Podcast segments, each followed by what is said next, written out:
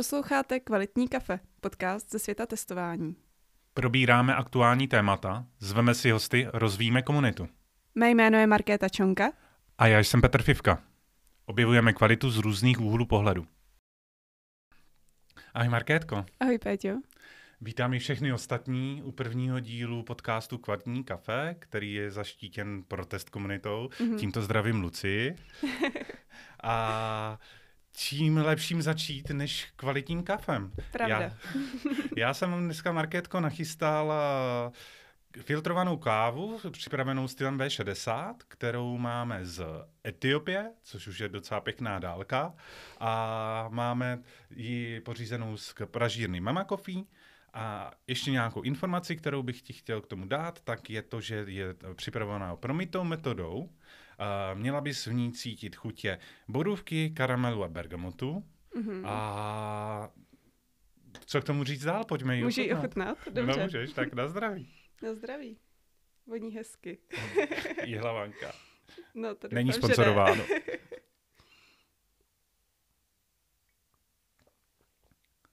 Tak co na ní říkáš? Mně přijde hrozně hezky jemná. Čekala jsem, že bude mnohem silnější. I ta kyselinka jsem si myslela, že bude silnější. Jemně ji tam cítím, ale, ale je opravdu taková jemňoučka. Mm-hmm. Za, mě tam, jo, hmm. za mě tam určitě cítím ovocnost a uh, ta káva mě prostě baví. Jo? Upřímně uh, z z Mama Coffee, co už jsem vyzkoušel za kávě, je tohle hodně na to nadprůměrná káva. Hmm. Jo, takže jako... Možná je to tím, že jsi mi to řekl, ale tu borůvku tam cítím. Zvaný placebo efekt. Příště to uděláme tak, že ti neřeknu chutě a budeš hádat. Super, super. Jako vlastník kávovaru Nespresso si myslím, že, že moc úspěšná nebudu, ale můžeme to zkusit. Dobrá, takže kávu tadyhle máme ještě trošičku, takže my si s Marketkou asi v průběhu podcastu budeme ještě nalej, nalívat. A, a já bych se už přesunul k tobě, Marketko, protože dnešní podcast překvapivě bude o tobě. A my jsme přemýšleli, jak to celé pojmout a jak, jak si budeme zvát hosty a podobně. A nejlepší způsob, jak to prostě udělat, tak jsme si říkali, že uh, budeme pohovorovat a budeme se povídat sami se sebou. A dneska to bude všechno o markétce. A v dalším dílu, pokud teda další díl bude, já doufám, že jo. Se role otočí. Se role otočí. A ten začátek bude muset zvládnout markétka. Mm, já bych řekla, že, že to tak takzvaně testujeme sami na sobě. Testoři testujou. Jo, jo, jo, přesně tak. Uh, a čím lepším začít, než gratulací. Markéto, já bych ti rád gratulovat k úspěšnému releaseu. Děkuju. Na tvém projektu. Uh, a zeptám se, jak to probíhalo? Jaký byl tvůj první velký ostrý release do produkce? No, já jsem si to strašně užívala, protože před, předtím jsem vlastně pracovala ve firmách nebo na projektech, kde jsem neměla úplně kontakt s tím reálným uživatelem. A teď jsem vlastně zažila první Go Live, kdy jsme spouštěli u doktora Maxe stránky pro polský trh a bylo to neuvěřitelně vzrušující pro mě. Já jsem den předem nemohla ani dospat, jak jsem se na to těšila a neuvěřitelně jsem si to užila a bylo to asi i tím, že už um, ti lidé, kteří to, se kterými jsem to spouštila, tak to byl pro ně několikátý go live a už spousta těch věcí uh, jsme věděli, co máme čekat, měli jsme to naučený, i když některé věci nás trošku překvapily, ale nakonec to šlo relativně hladce a i to si myslím, že umocnilo ten můj zážitek, že, že tam žádný velký problém nenastal. Takže jsem z toho měla opravdu radost a upřímně jsem si to užila. Myslím si, že takovýhle každý release úplně není. Ale bylo to velký, no. Určitě. A můžeš nám říct, jestli teda není tajný, o co, se šlo, o co šlo a co si to vlastně releaseovali? No, prakticky jako doktor Max um, nejs, nepůsobíme jenom v Čechách, ale i na Slovensku, v Rumunsku, v Polsku, v Itálii, Slovensko máme a vlastně máme zatím e-shop pouze pro Česko, Slovensko a Rumunsko a teď jsme spouštěli e-shop pro Polsko a vlastně tam už nějaké řešení existovalo a teď jsme ho museli vlastně předělat na to naše, takže jsme tam různě migrovali databáze těch klientů. Bylo, bylo to jako zajímavý. A vlastně tu Itálii tím, že je to takový menší trh a úplně jiný než všechny ty ostatní, tak tam ten e-shop budeme stavět úplně od píky, respektive použijeme už nějaký řešení, který máme, ale tohle spočívalo spíš v tom, že jsme to museli předělat, aby to šlo nějak inline jako s tím řešením, který máme společný pro všechny země a i ten design jsme samozřejmě museli předělávat, takže, takže v tomhle mm-hmm. to bylo trošku náročnější. Dobře, já jsem slyšel, že si podstoupila ještě takový zajímavý lékařský zákrok, no tak nám povíš taky něco? tak to jsem říkala minule, že, že budu moudřejší, myslela jsem si, že budu moudřejší víc, že budu mít venku obě dvě osmičky, bohužel se podařilo vyndat jenom jednu, takže na podzimně to čeká znova, ale bylo to, to byl taky zážitek, tam jsem testovala různé drogy. Pana doktora, protože jsem se rozhodla jít do analgosedace, tak to pro mě bylo taky taková novinka, to pro mě byla. Takže a teď už všechno jízda. v pořádku? Už je to všechno v pořádku. Jo, tak, už se můžu smát zase, takže, takže jsem opět spokojená. Předtím to moc nešlo, protože jsem se bála, že si roztrhnu stehy. tak jsem doufala, že nikdo v mém okolí nebude vtipnej. no tak, sedíš tu teďka se mnou, takže si to úspěšně asi přežila, takže to je super. Uh, já bych úplně na začátek uh, ti nechal chviličku, aby se s uh, publiku, co nás poslouchá, představila. Mm-hmm. Já vím, že už jsme to trošičku nas, uh, začali uh, v, v tom teaseru, který jako je nultý díl, ale myslím si, že by bylo hezký, kdybychom to mohli tady jako schrnout, takže klidně nám pověz, na čem teďka makáš, mm-hmm. čím jsi prošla ve světě testingu, jestli i někde jinde nějakou, něco zajímavého vzdělala. Určitě všechno jako rád uslyším. No, já si myslím, že se do toho potom dostaneme ještě hloubš, ale tak už jsem to trošku nakousla, že teď pracuji pro doktora mm-hmm. Maxe, kde pracuji v core týmu, což je tým, který udává společné řešení právě pro všechny ty země. A je to, je to takový tým, kde vlastně vymýšlíme, jak, jak to všechno bude, což je neuvěřitelně přínosný pro mě. Plus ještě částečně pracuji pro QA Automation Team, kde se zabýváme právě zase automatizací všech těch, všech těch řešení, takže, takže to mám tak jako příjemně nakombinovaný, že zá, zároveň se věnuju automatizaci a zároveň vyloženě, vyloženě testuju i manuálně a snažím se nějak pomoct i, i těm developerům, aby, aby se dívali na, nebo poskytnout jim nějaký úhled, úhel pohledu jiný než jenom ten vývojářský. No a předtím jsem vlastně pracovala, začínala jsem jako junior QA v Rockwell Automation, kde jsem začínala manuálně, pak jsem vlastně přešla na automatické testy, které jsme psali nejdřív uh, se Seleniem a Protraktorem, potom jsme přešli do Test Cafe. Tam jsem se vlastně časem posunula na vedoucí toho testing, testerského týmu. A převážně jsem se tam vlastně zaměřovala na frontendové testování, protože ten produkt byl hrozně velký, i ten tým, eh, ve kterém jsem pracovala, byl veliký, takže to tam bylo takhle rozdělený.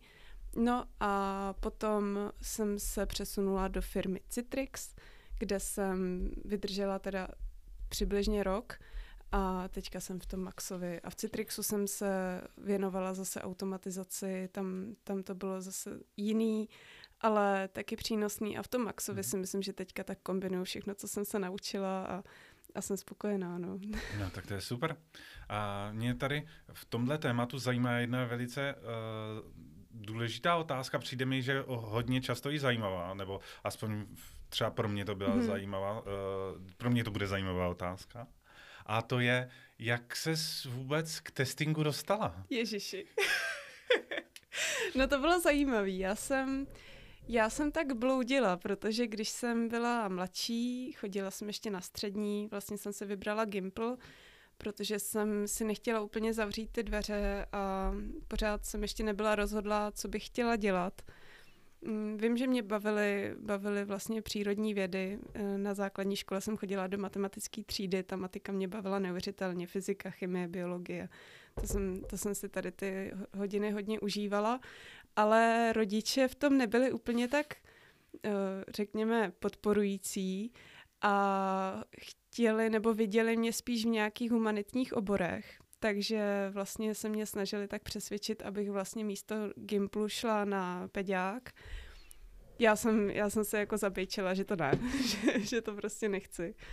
A myslím si, že to je asi tím, že jsem, že jsem taková víc empatická a myslím si, že mám dobrý social skills, takže asi, asi tohle v tom ve mně viděli ale mě jako nevřitelně bavilo řešit různé problémy, různé matematické úlohy a nechtěla jsem se úplně natlačit nebo nechat natlačit do toho, co jsem, co jsem necítila, že tam, že, že tam se nějak budu realizovat. No a po Gimplu zase přišli rodiče a říkali, že bych měla jít na diplomaci nebo na ekonomku, což jsem se tam jako vůbec, vůbec se mi to nelíbilo. Přišlo mi to zajímavý, obdivuju ty lidi, kteří jsou v tom dobrý, ale ale myslím si, že to není jako moje, moje prostě nejsilnější stránka. No a pak vlastně, když jsem se rozhodovala na jakou jít vysokou školu, tak jsem uh, skončila u toho, že, že jsem zjistila, že musím jít do práce. protože někdo musel platit nájem, že jo? Protože jsem se vlastně od rodičů odstěhovala. Eh, chtěla jsem zůstat v Praze, když se vraceli zpátky do mého rodného města, tak jsem si říkala, že, že zpátky jít nemůžu, že to nedám. Mm. A tak jsem začala pracovat jako office manažerka v jedné uh, developerské firmě. Ovšem jsme nestavili software, ale opravdu budovy. jsem, tam jsem se ale naučila spoustu organizačních věcí, protože tam byl neuvěřitelný bordel v té kanceláři. Takže jsem tam rovnala šanony a mm, hodně jsem tam uplatnila ty svoje sklony k multitaskingu. Šahla jsem se tam na všechno a pak jsem vlastně uh, přešla, protože jsme tam nějak jako nepohodli, tak jsem se přešla do fitka pracovat vlastně na recepci, kde jsem se potom posunula na vedoucí, takže jsem tam řídila asi 30 lidí, kteří na těch recepcích pracovali, takže opět, opět jako multicast, multitasking, multicasting, multi tasking a organizace hodně, jako tam bylo složitý zorganizovat ty lidi, na který nebyl vždycky úplně spolech. A protože třeba nepřišli do práce, napsali mi to v pět ráno, že nepřijdou. ale, ale to bylo taky jako dobrá zkušenost, si myslím, i, komunik- i komunikační skills se tam hodně zlepšily, ale věděla jsem, že určitě chci dělat jako něco jiného, zkoušela jsem čínštinu, protože jsem prostě neměla využitý mozek úplně, takže, takže pořád jsem hledala něco víc a začala jsem zvažovat, že bych šla na vysokou školu.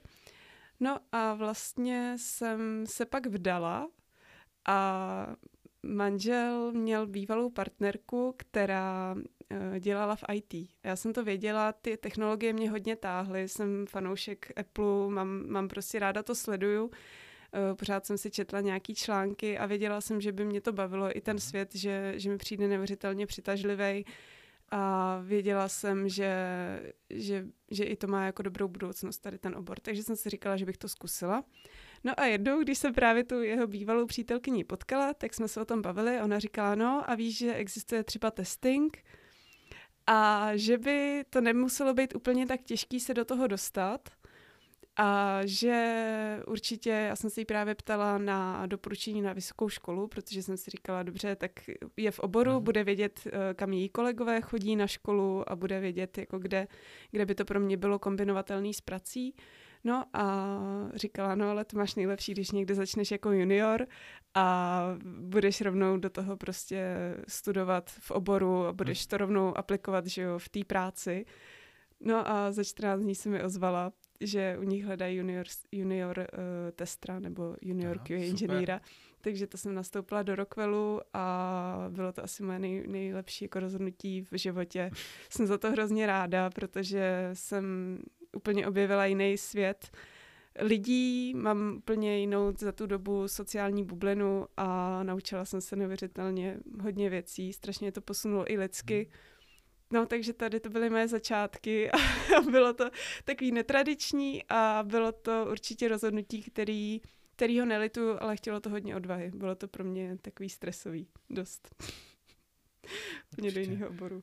Je strašně zajímavý, že spousta lidí, s kterými se z testingu bavím, tak právě k testingu přišli úplně random, jo, a i u mě hmm. to bylo jako úplně random a je to, je, strašně mě to baví. Třeba uh, jiný povolání, například, nechci zmiňovat vývojáře, když já si zmíním za chvíli, jo, ale uh, například právníci, tak už od, od střední školy musí vědět, hej, asi chci jít na práva, nebo lékař, mm-hmm. nebo cokoliv. Ano. A tady prostě u nás v tom testingu je to takový, hej, tak jo, co bys řekl, že bys šel dělat, jako, nebo šla dělat testing hmm. a najednou, jo, to vypadá docela dobře. A úplně vlastně ty lidi, a myslím si, že je to velice zajímavá otázka, protože prostě je to random, jako ve většině Jsou to případů. neuvěřitelný lidský příběhy. No, I na konferencích přesně. jsem potkávala lidi, kteří třeba vystudovali biologii, 20 let by byli biologové a teďka jsou z nich agilní koučové třeba, což jo. je taky neuvěřitelný, mm-hmm. že člověk úplně svične to zaměření je to, je to zajímavý. Uh-huh. Ale myslím si, že ta moje cesta byla jako delší, protože jsem si ji musela najít sama a až ve chvíli, kdy jsem se od rodičů odstěhovala a nebyl tam takový ten vliv, tak jsem se začala opravdu hledat. Že jsem začala být samostatná a, a nějak jsem si uvolnila tu cestu k tomu svýmu vnitřku, že, že jsem jako začala opravdu chápat, co mě baví a Jasně. to jiný, no. Uh, mě by zajímalo, a myslím si, že spoustu lidí, kteří třeba testing zvažují nebo mm-hmm. jsou v mhm. něm krátce, je, co pro tebe bylo těžký na těch začátcích, eh, když jsi začala dělat testing, eh, co, a jak jsi to řešila? Hmm. No, jako nej, nejvíc těžký pro mě asi bylo to se rozhodnout, že úplně půjdu do neznáma. Je to takový krok jako do, do temna, jo? protože člověk vůbec jako netuší, jako jasně, používáme nějak že jo, e-shopy, máme prostě software kolem sebe, ale ten vývoj, mhm. jako když, když vyloženě člověk v tom nepracuje, tak si myslím, že je to zastřený takovou mlhou. Uh-huh a pochopit vůbec jako všechny tyhle vývojové procesy, pro mě bylo jako ze začátku náročný, ale myslím si, že to nejnáročnější jako opravdu bylo udělat ten krok a jít do toho a pak už jsem do toho vlítla, prostě jela jsem intenzivně a všechno jsem se učila, opravdu jsem tomu jako věnovala hodně času svýho volného, zapsala jsem se na vysokou školu, kde vlastně jsem chtěla studovat právě IT management, bohužel ten obor mi potom zrušili, takže hmm. jsem ho tam teď odešla.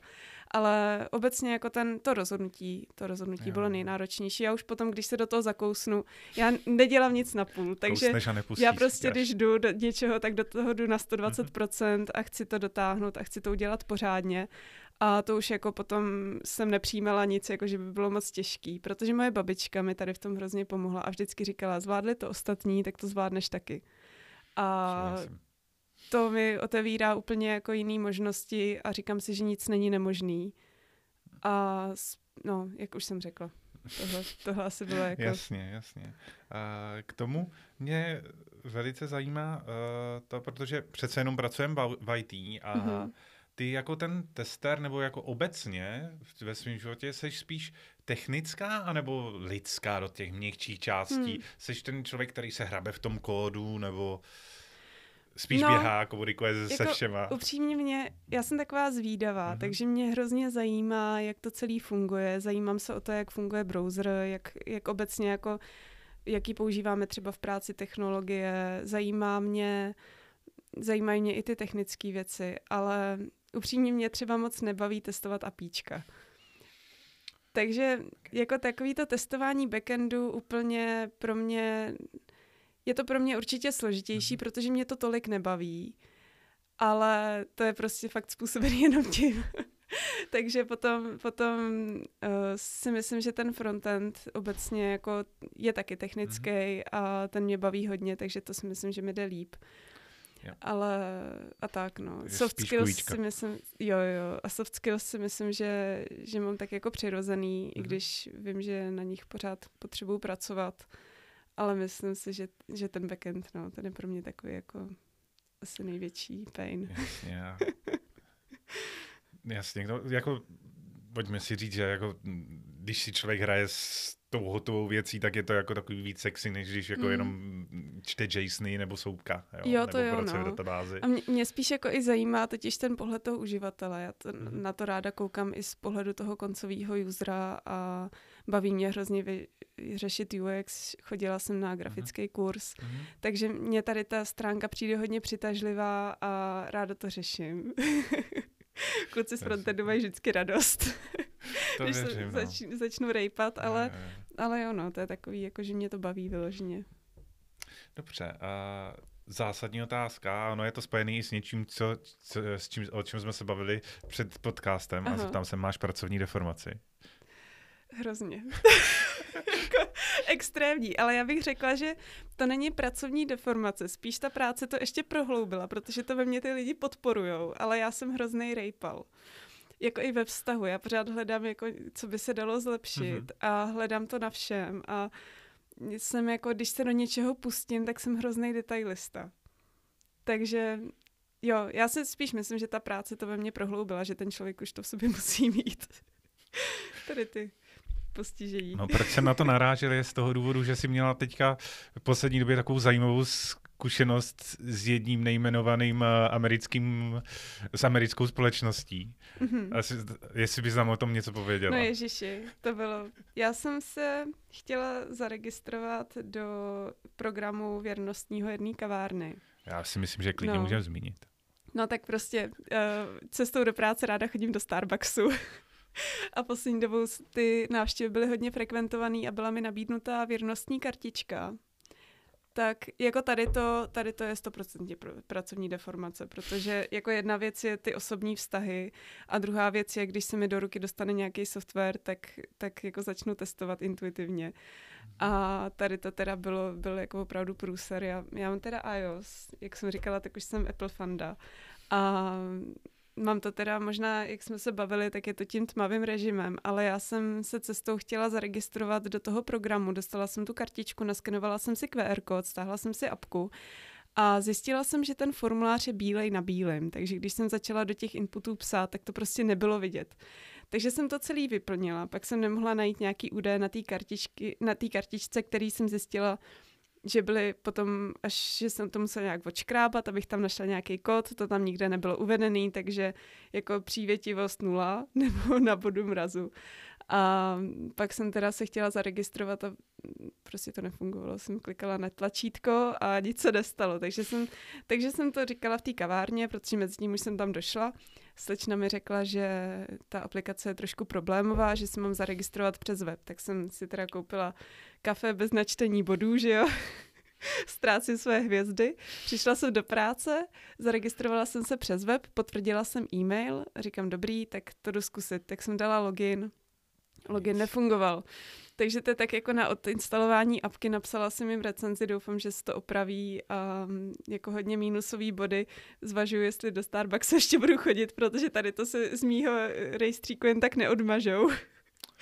A je to jako no, je to hodně, hodně deformativní tady to, protože i člověk, jak zná nějaký ty principy toho testování, tak je zvídavý a, a třeba sčítání lidu, že jo, a tady to, když se člověk dostane do rukou, tak vím, že i spousta testerů to sdílí na LinkedInu a na různých sociálních sítích, eh, jaký jsou kde chyby, takže si myslím, že jsme v tom všichni, nejsem v tom sama, což je těžší. Já, já to vnímám úplně stejně, já mám teda jako hroznou pracovní deformaci. Mm. A například teďka u nás končící banka ING má naprosto šílenou, aspoň teda na iOS, má šílenou aplikaci. A já jsem jim dokonce psal, hele, máte tam takovou, takovou chybu a prostě opravte si to, To je jo. nejlepší, ty bug reporty. Já Přesně. normálně dělám, když, když něco se mi nezdá.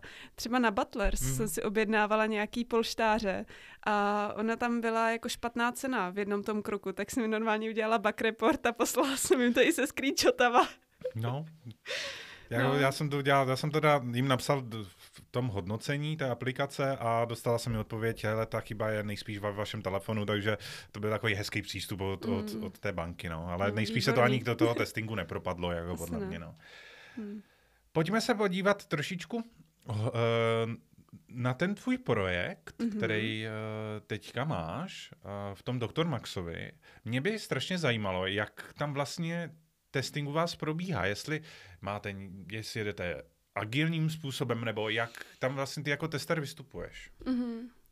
No, já jsem tam nastupovala vlastně jako jeden z mála internistů, protože ten projekt je teďka nastavený tak, že ten můj core tým je tam interní většinově a pak je tam spousta dodavatelů. Takže v tomhle je to pro mě docela nový. No a Prakticky ten každý tým to má tak nějak nastavený, jak jim to vyhovuje. My většinou jedeme Scrum, v QA Automation jedeme Kanban. A je to, je to tak, že vlastně tam máme test leada, abych to zaměřila na ten testing v tom QA Automation týmu, což je vlastně můj, dá se říct, nadřízený a já jsem tam byla nabraná jako nějaká jeho pravá ruka, takže mu tam pomí- pomáhám vlastně s organizací a společně nějak udáváme ten směr, protože pak je tam spousta jako testerů, kteří vlastně dodávají a nemají tolik čas na ty organizační záležitosti, řekněme. Takže to vlastně zajišťuju já s tím, s tím svým šéfem a, a zbytek vlastně a se zbytkem jako komunikujeme a spíš jako se snažíme vymyslet ten postup a pak tu exekuci už jako děláme všichni společně. Mm-hmm. No a nevím, co byla ta druhá otázka, nebo jestli, jestli je tam něco možná doplňujícího nevím, jak bych to rozvedla ještě. Mm. Jaká je třeba ta tvoje role v tom testu? Jako mě zajímá ten Kanban, protože běžně, uh, co se setkávám s těma procesníma věcma nebo těma víc teoretickým, tak agilní procesy málo kdy popisují testera jako pozici, mm-hmm. jako roli.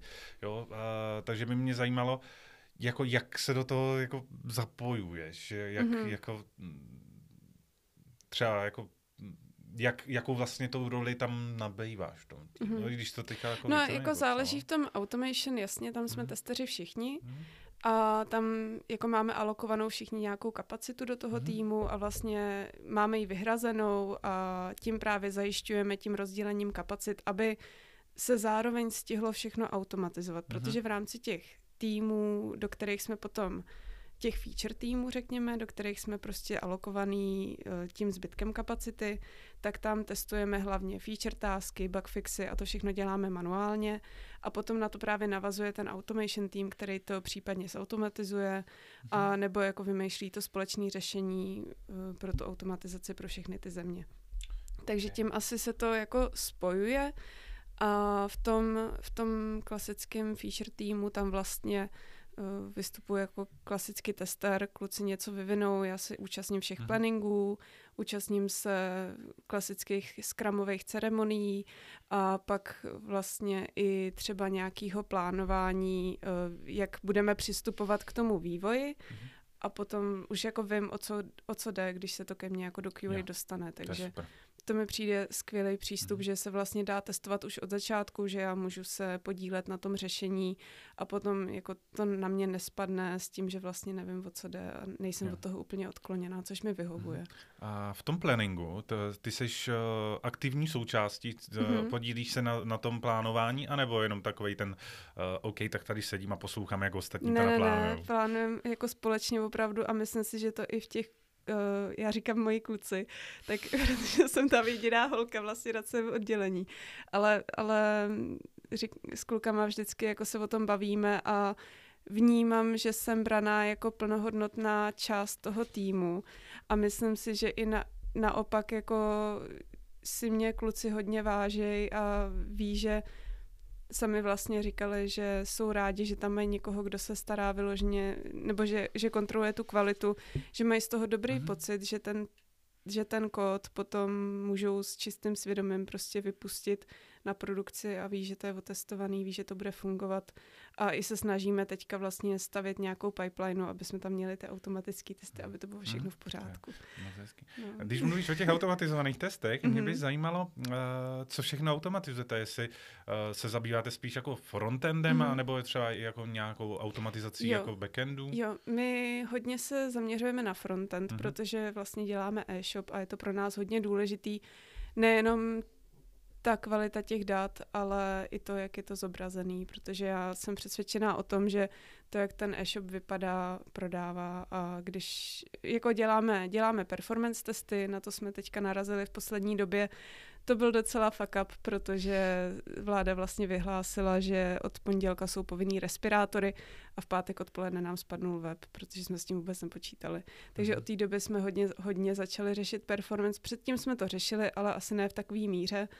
A takže to, to, to se staráme vlastně i s vývojářema, což mi přijde neuvěřitelně sympatický. Vlastně se toho chopil náš Defleet mm-hmm. a řeším, řeším to já, uh, řešíme to právě i, i s klukama, tam mm-hmm. používáme Gatling a pak vlastně testujeme hodně frontend pomocí Cypress.io a teďka se budeme zaměřovat i na apíčka. A spíš jako je budeme využívat pro přípravu těch testů. OK, super. Já jsem tady postřehnul nějaký technologie, mm-hmm. takže uh, se tě na ně rovnou zeptám. Uh, v té, ty jsi zmínila Gatling, Cypress. Mm-hmm. Uh, co třeba ještě používáš uh, pro, pro testing za technologie?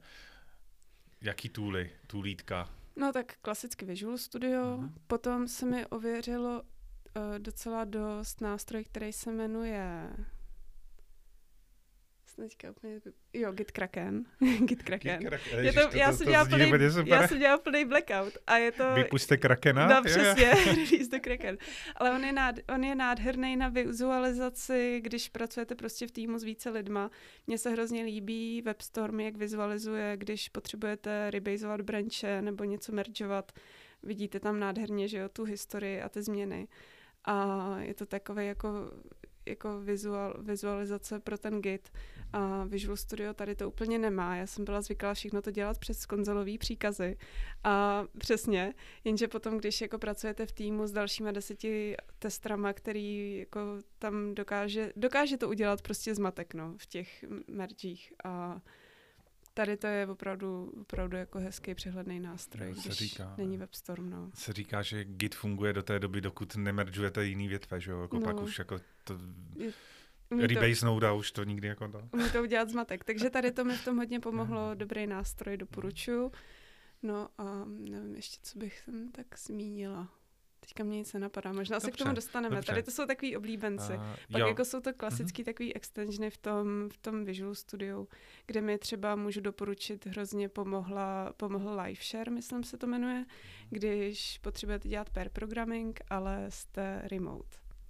Tak to je mhm. výborný nástroj, který si tam nainstalujete a ty vlastně potom se tam přihlásíš do té sešny a pozveš k sobě toho druhého člověka, Aha. který je tam taky přihlášený a oba dva pracujete s jedním Visual Studiem. Takže oba Zajímavé. dva tam můžete mhm. psát, ukazuje ti to tam štítky, kdo kam píše a je to, jako můžeš tam nastavit i různý práva, že třeba ten druhý člověk může ovládat i tvoji konzoli nebo nemusí. Je to, je to zajímavý tool. Jo, já Hlavně bych v téhle ještě... době teda. jo, určitě, jako to se mi strašně líbí. Já bych jenom chtěl teďka pro posluchače a na ty, co, co se na nás dívají na YouTube, říct, že uh, všechny tady tyhle nástroje a případně i odkazy na ně najdete potom v popisku, buď videa mm-hmm. nebo toho podcastu. A určitě tam přidám, teďka se tady všechno poctivě píšu. A když se na to podíváme, Marketko, zpátky, takže uh, jestli jsem to pochopil dobře, tak uh, využíváš zejména JavaScript. Převážně. Jo. No, ještě asi budeme přecházet do TypeScriptu, ale ještě to není rozhodnutý. Vlastně ještě jsem zapomněla zmínit jeden nástroj, který používáme pro dokumentaci a ten se jmenuje TestRail. Možná znáš. Znám v Jira, že jo? Že, že je to plugin do Jira, nebo ne, ne, ne, ne, je to něco jiného, ale je to zajímavé i v tom, že my jsme si tam udělali i propojení s tím vlastně mhm. Visual Studiem, takže jo.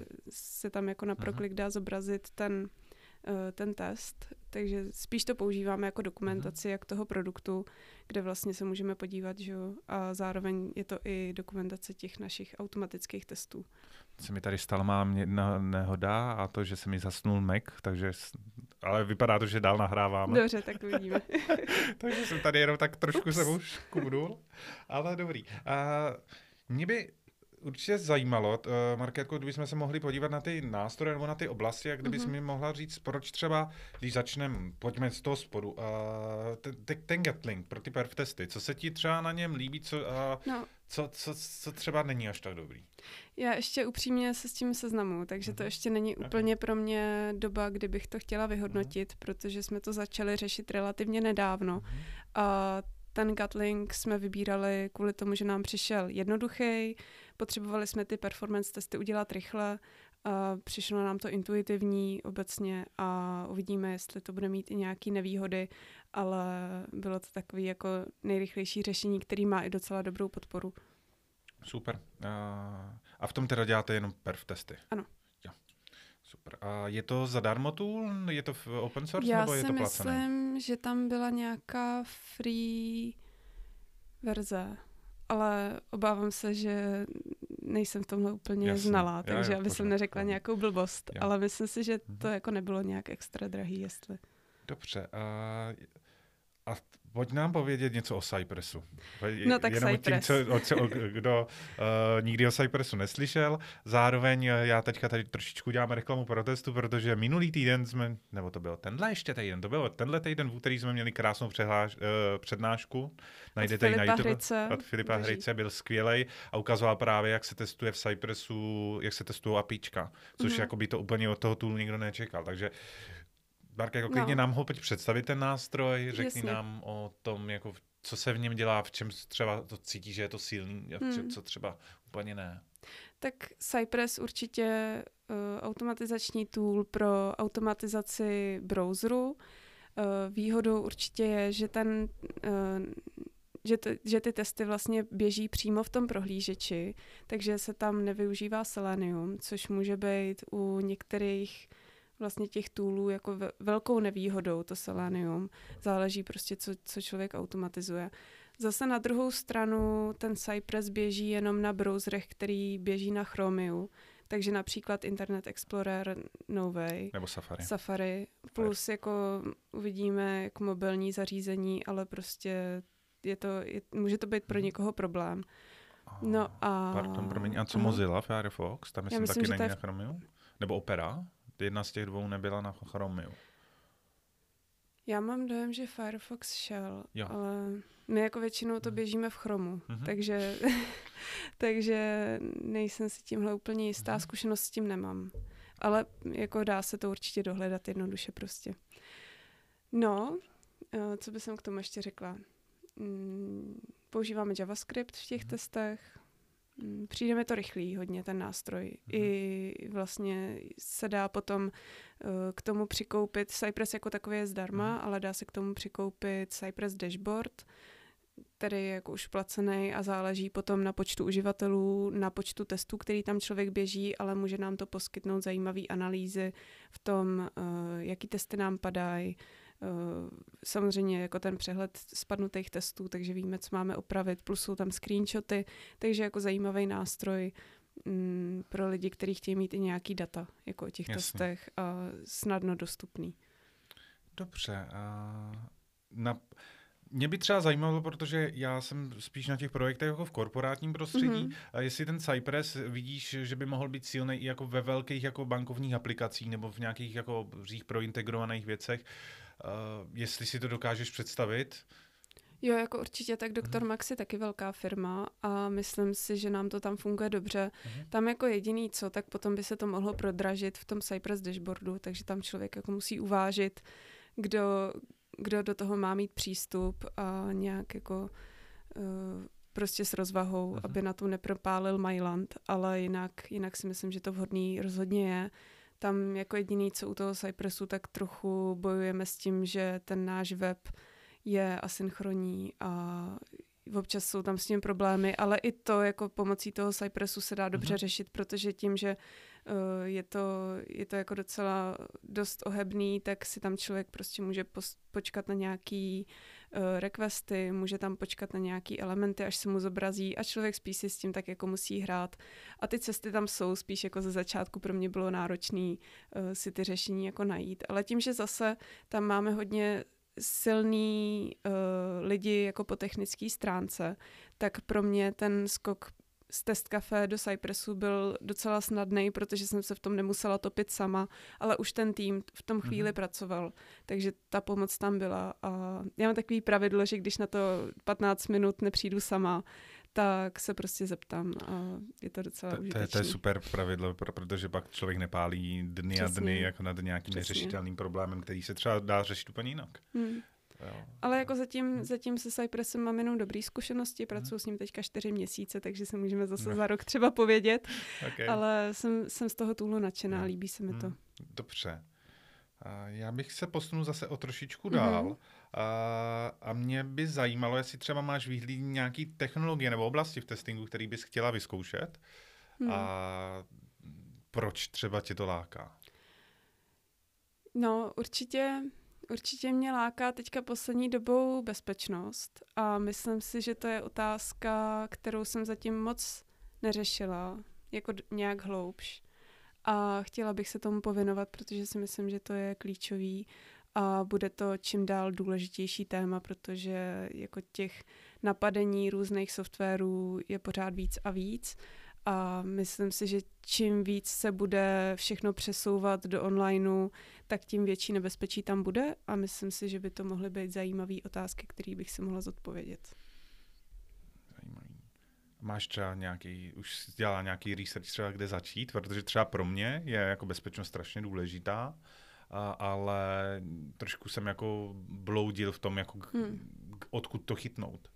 Rozumím. No, u nás to částečně řešíme v týmu, takže možná hmm. se zeptám prostě kluků z týmu, ale spíš to bude podle mě přečíst jako tunu článku a tam většinou já začnu jako tím, že si třeba pustím nějaký talk nebo si přečtu nějaký článek a potom si člověk jako najde takový body, aha, tohle mi není jasný, tady tomu nerozumím a tady to bych se chtěla naučit.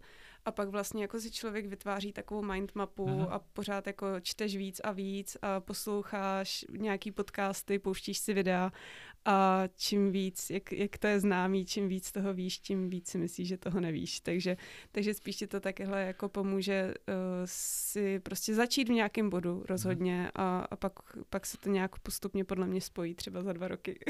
Teď jsi mi úplně nádherně nahrála, protože jsi udělala úplně nádherný smooth přechod do další části, který, kterou já jsem chtěl začít a přemýšlel mm-hmm. jsem, jak to udělám.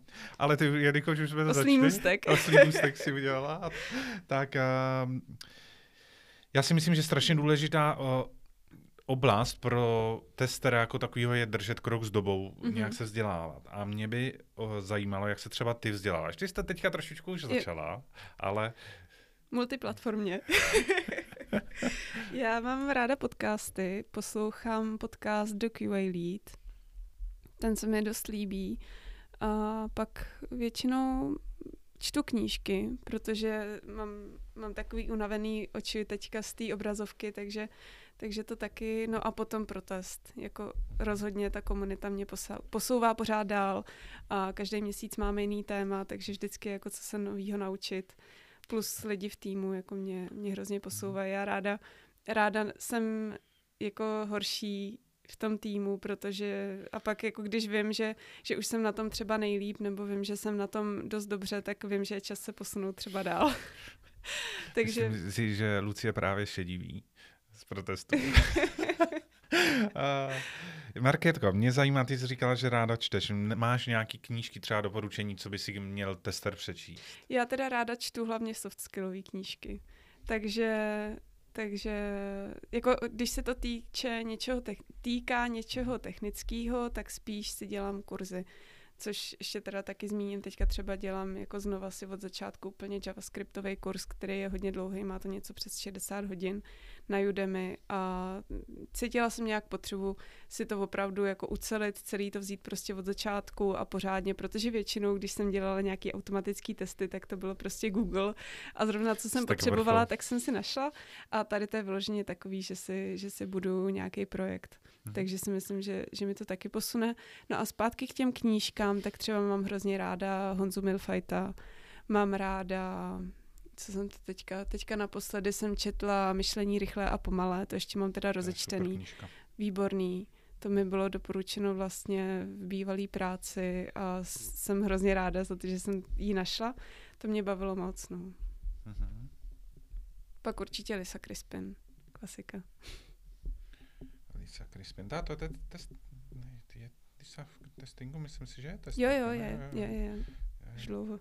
Jo, já teďka jsem měl absolutní blackout, takže Pohodě. říkám Lisa Crispin, to je nějaký důležitý jméno a myslím si, že je to z testingu. Uh, dobře, uh, zase jenom připomínka, uh, všechny tady tyhle zdroje, které tady zmiňujeme, budou pak v popisku, takže uh, klidně se pak podívejte a určitě můžete čerpat. No určitě ještě jsem dostala doporučení na jeden kurz, který jsem ještě neskoušela, ale prý je to výborný Men, myslím, že to je Black Box Testing. Já potom najdu odkaz a hodím to pod to video. Mm-hmm. A případně do toho podcastu. A to by mělo být takový víc hands-on a vím, že některý mý kolegové z bývalé práce to zkoušeli a hrozně si to chválili, že tam člověk dělá různé projekty a probíhá tam i vyhodnocení průběžný, mm. jak od těch spolužáků z toho kurzu, tak i od toho vedoucího toho kurzu, to což mi přijde hodně zajímavý a hodně prakticky založený, víc mm. třeba než ISTQB. A já na tebe mám otázku, jako ohledně certifikací. No. Když zmínila uh, ISTQB, uh, jaký je tvůj názor na certifikace jako takový. Eh, můžeme si říct ISTQB těch certifikací, ale je tady víc. Hmm. Teďka absolutně si nespomínám na žádnou další, ale vím, že testersky jsou aspoň dvě, tři ještě. Hmm. co na ně říkáš? Já si myslím, že to je úplně jedno. Že spíš jako to je osobní postoj nějaký, uh, jestli člověka víc motivuje si na konci ten certifikát udělat nebo ne. Myslím si, že je klíčový to vědět ty informace z toho umět. Prostě vědět, jako jaký má člověk možnosti mít aspoň přehled o tom základním ISTQB. Já jsem si ten certifikát udělala, protože vím, že mě to motivuje. Když potom na konci mám nějaký deadline, mám nějakou zkoušku, dostanu za to nějaký certifikát, tak je to pro mě důležitý, protože v tomhle jsem trošku uh, jakože dokážu tu svoji pozornost roztříštit a ráda, ráda mám, když mě na konci motivuje prostě nějaká zkouška. No, ale když někomu tohle nevyhovuje, tak prostě si to jenom pročíst, uh, zkusit se to uh-huh. naučit a pak jít dál. Jako nevidím problém v tom, když člověk zná ty principy a nemá certifikát, tak jako who cares. Jasně. Uh, můj názor na to, já teda mám těch certifikátů, mám asi čtyři, mm-hmm. jako advanced level. A jako přišlo mi to jako docela zajímavý, a, ale jako mile už člověk třeba je v testingu více jako rok, hmm. tak už mu to tolik nedává. Mně, mně přijde jako zajímavá ta platforma, pokud někdo chce vstoupit do testingu a hmm. nechce si projít dejme tomu nějakou bankou nebo nějakým prostě něk, někde, kde ten testing jako spíš není, než je, než hmm. prostě tu testerskou zkušenost má v CV, tak to ISTQB může být dobrý otvírač dveří. Ně, hmm. Nějakých třeba ve větších firmách určitě. Eh, takže jinak jako pro ty zkušenější můj názor na to je takový, že něco málo to přinese, ale není to tolik, aby eh, mě to zaplatilo tu časovou investici hlavně, mm. protože uh, jako ta peněží není až tak velká, pokud hmm. si člověk nechce vzít nějakou, uh, nějaký kurz. Nějaký kurz hmm. jo. Tam no, je to, já nevím, 100 euro, no, jako ta, ta zkouška. Ta samotná hmm. zkouška tak drahá není, já to spíš jo. přepočítávám, nebo jako není, není to hmm. jako takový šílený hmm. obnos peněz, jako třeba ten čas, který do toho člověk investuje. Tak. A já třeba mám jenom základní certifikaci hmm. a spíš jako vidím smysl například v tom kurzu, který jsem zmiňovala, ten black hmm. box testing, jo. který mně přijde víc praktický, než jako já nejsem takový typ, který by si něco bifloval.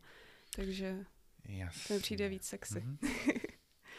tak a si myslím, že se můžeme posunout zase o kousíček dál okay. a teď přijde, teď bych se rád podíval spíš na testing jako obecně a dám takovou jako žabovou otázku. Mm-hmm. a to je vlastně, jak ty se pohybuješ hodně jako na té startupové scéně nebo v těch jako menších až středních firmách, což je super. A mě by zajímalo, jak ty vidíš stav testingu, jaký, v jakým stavu je to třeba teď tady na pražském trhu. Když porovnáš ty zkušenosti, co vidíš, nebo když se potkáváš s lidma z protestu. No, já bych řekla, že jsem v takové sociální bublině, kde je všechno fajn. Ale potom, když Pecka. slyším ty příběhy, tak mě to až děsí. Jak jako i v téhle době v nějakých firmách, který nechci jmenovat, může prostě být testing totálně oddělený a odkloněný od vývoje. Jako mám z toho upřímně husí kůže a přijde mi to hrozný.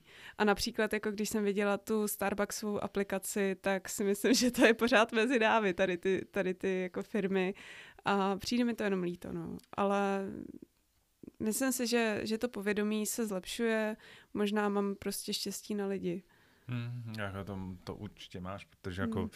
až si budeš povídat se mnou, tak jako těch příběhů je hodně. Uh, já se tě zeptám, nepřijde ti, že tím, že se zvlášť, já ne, nedokážu porovnat globální trh, ale na tom mm-hmm. globální, ty globální aplikace mi přijdou podobný, ale eh, že na úkor toho agileu do toho agilního prostředí, že se říká, hele, prostě potřebujeme to vyrýsovat co nejdřív a prostě jedeme rychle.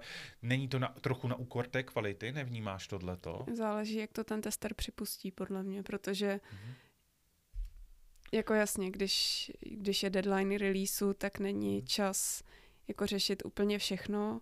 Není čas na testování, který by nám zabralo prostě neuvěřitelné, ne, neuměrné množství času, ale myslím si, že je to i v tom, co jsem vlastně už zmiňovala, že já jsem v tom vývoji už od začátku, eh, v tom procesu a tím pádem je pro mě i to testování pak může být efektivnější nebo rychlejší, ale ze svých zkušeností, když eh, je na mě moc tlačeno, tak ze začátku jsem měla tendence, jako jo, kluci, jasně, jdem, jdem to tam pustit.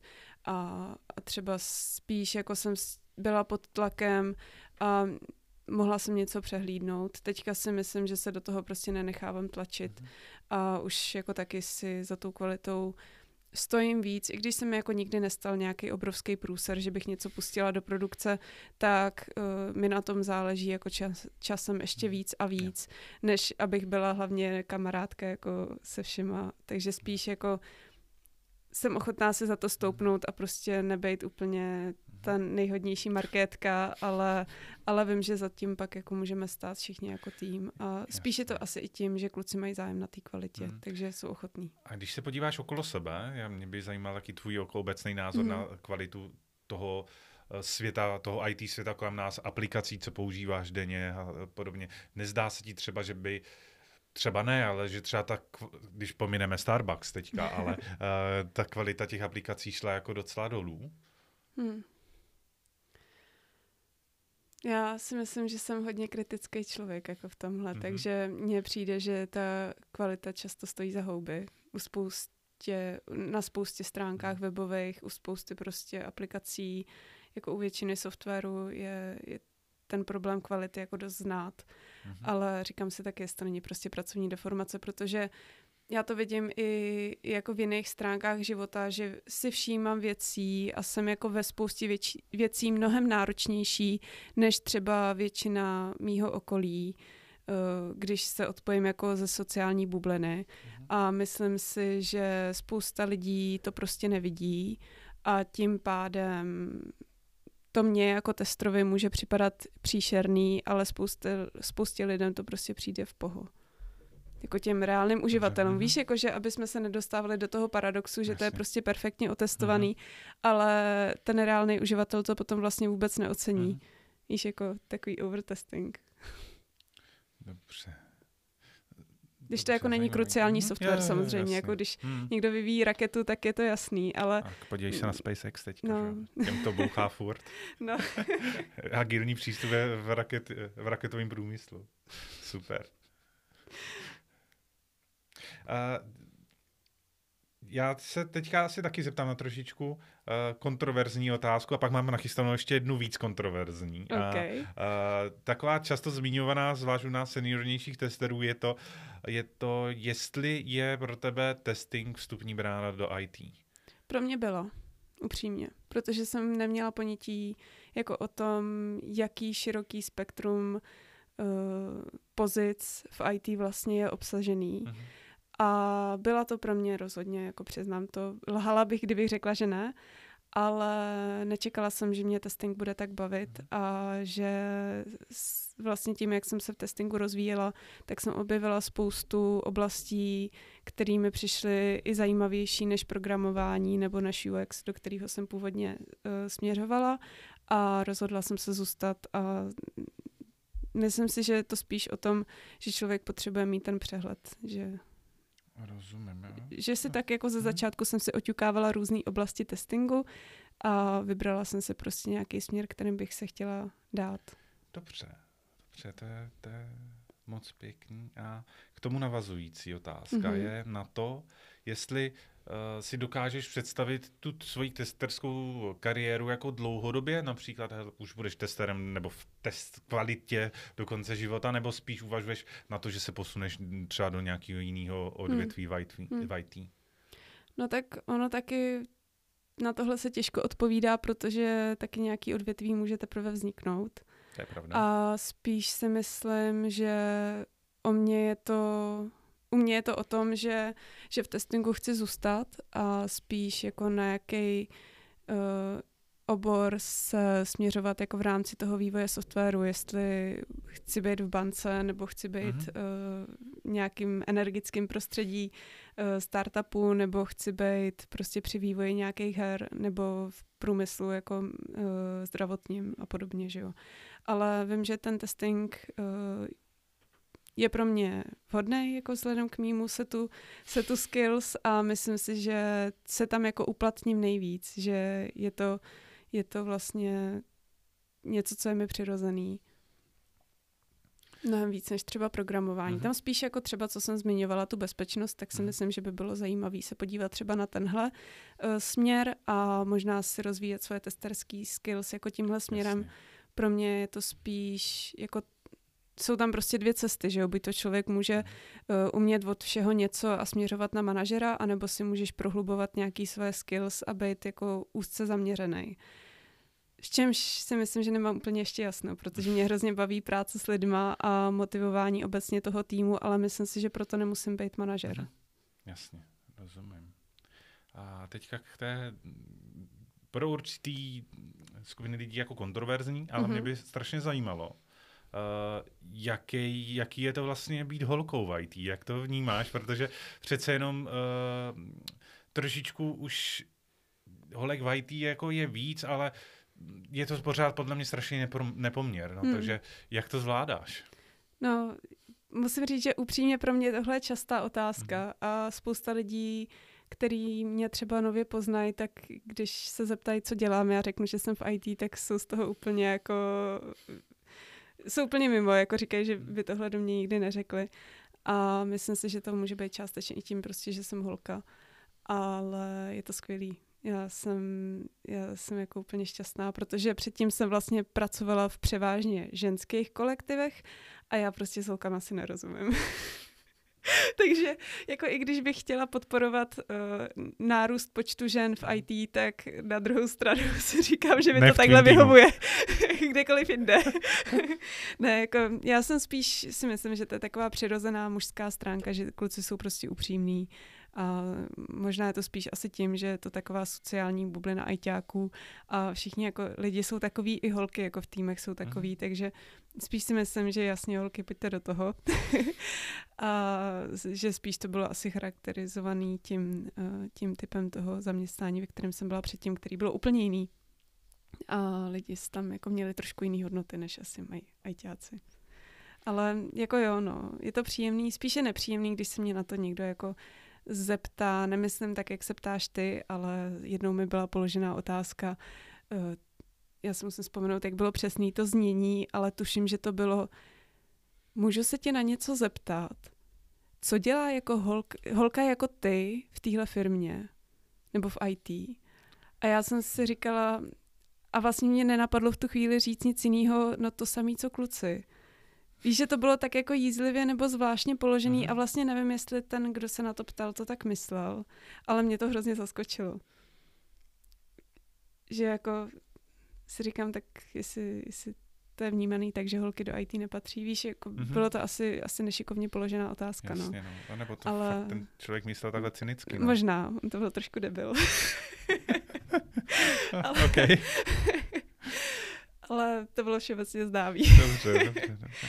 Každopádně já jsem teda spokojená. Jsem spokojená a pracuje se mi v mužském kolektivu výborně.